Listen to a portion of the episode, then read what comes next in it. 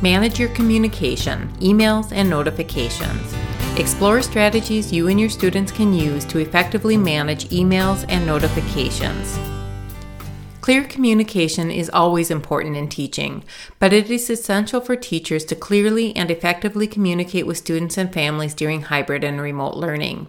Even with the best communication plan in place, it can be challenging for both teachers and students to manage all the various emails and notifications.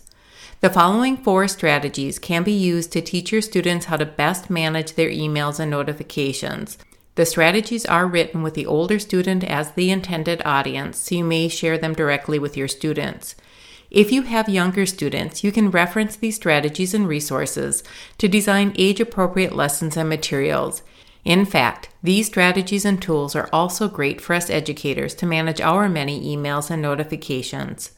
To help teach and reinforce these concepts, here are two posters you can share with your students. Feel free to make a copy to customize as needed for your learners. Poster 1 Manage emails and notifications. Poster 2 Anatomy of a proper email. Four strategies to effectively manage emails and notifications. Strategy number one schedule times to process emails and notifications. Rather than checking emails and notifications every time one arrives, it is better to schedule specific times during the day to read and respond to your messages. Consider scheduling blocks of time throughout the day to address emails and notifications. To avoid issues related to perfectionism that keep you from moving on to other tasks, set reasonable time limits to dedicate to this task. You can use a digital timer on your phone or a tool like classroomscreen.com to help you monitor your time. For example, you could block 10 to 15 minutes before school, during lunch, after school, and in the evening to process and respond to incoming communication. To be most effective with managing your time, incorporate these blocks of time as part of your daily study routine. Strategy number two keep your inbox and notifications to a minimum. Just as it is important to keep your digital files and class materials organized, it is also important to maintain an organized and uncluttered inbox. By doing so, you will feel less overwhelmed and less likely to miss important information. When you open your emails and notifications, follow these steps. First, respond to it. If it will only take a few minutes, respond to the communication immediately. For example, reply to the email, submit the missing assignment, post to the discussion, etc. If a message requires a response, but it will take longer than 24 hours to do so, acknowledge it so that the messenger knows you've seen it. If possible, let them know when you will provide what is being requested. Second, task it.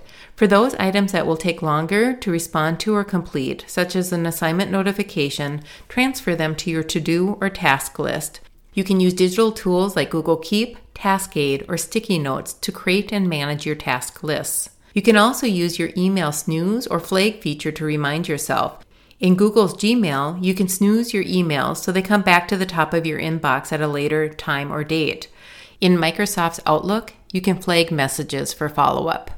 If your email has a drafts feature, you can start your response and then let it sit in your drafts folder until you're ready to complete and send it. This draft section of your mailbox can serve as your to do list for emails.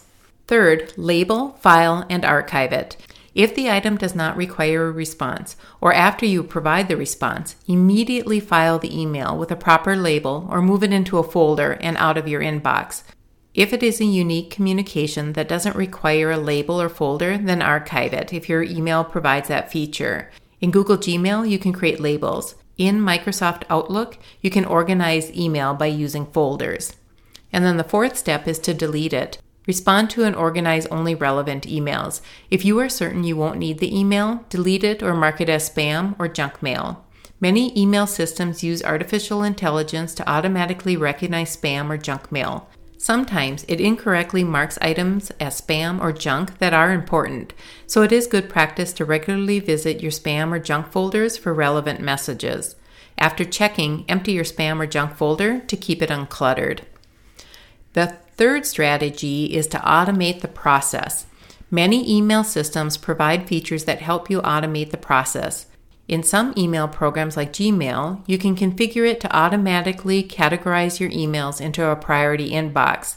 In both Gmail and Microsoft Outlook, you can set up filters or rules to have emails automatically skip the inbox. For example, you might want to create a filter for all school newsletters to go to the newsletter label or folder. If you set this up, be sure to schedule times to visit these labels or folders so you don't miss important information. Once you file a message, you can use the search tools to quickly locate them. The fourth strategy help reduce communication overload. With remote and hybrid learning, everyone is receiving a lot more emails. Consider how you can keep from overloading your teachers' and classmates' inboxes, and hopefully they will do the same. Here are some strategies. Reply only to emails when necessary. Avoid using reply all unless everyone needs to read it. Send only essential emails, especially to email groups. When composing your email, be clear and concise. For your subject line, indicate the topic or intent of the email. Since your teachers have many students and classes, indicate which class you're referencing and use brackets to specify the nature of the email. For the message, practice the skills you learned in your English language arts class. Use proper capitalization, grammar, spelling, and sentence structure. Be considerate of your reader by keeping the message clear and concise and also by using good manners. For example, Dear Ms. Williams, for lesson 2.5, may I submit a picture of the graphs I create on paper instead of drawing them digitally? I'm struggling to draw them on the Chromebook trackpad. Thank you, Tyrone Jones. And bonus tip to save time, you can create and use email templates to quickly compose messages. See Gmail's Create Email Templates or Outlook's Create an Email Message Template.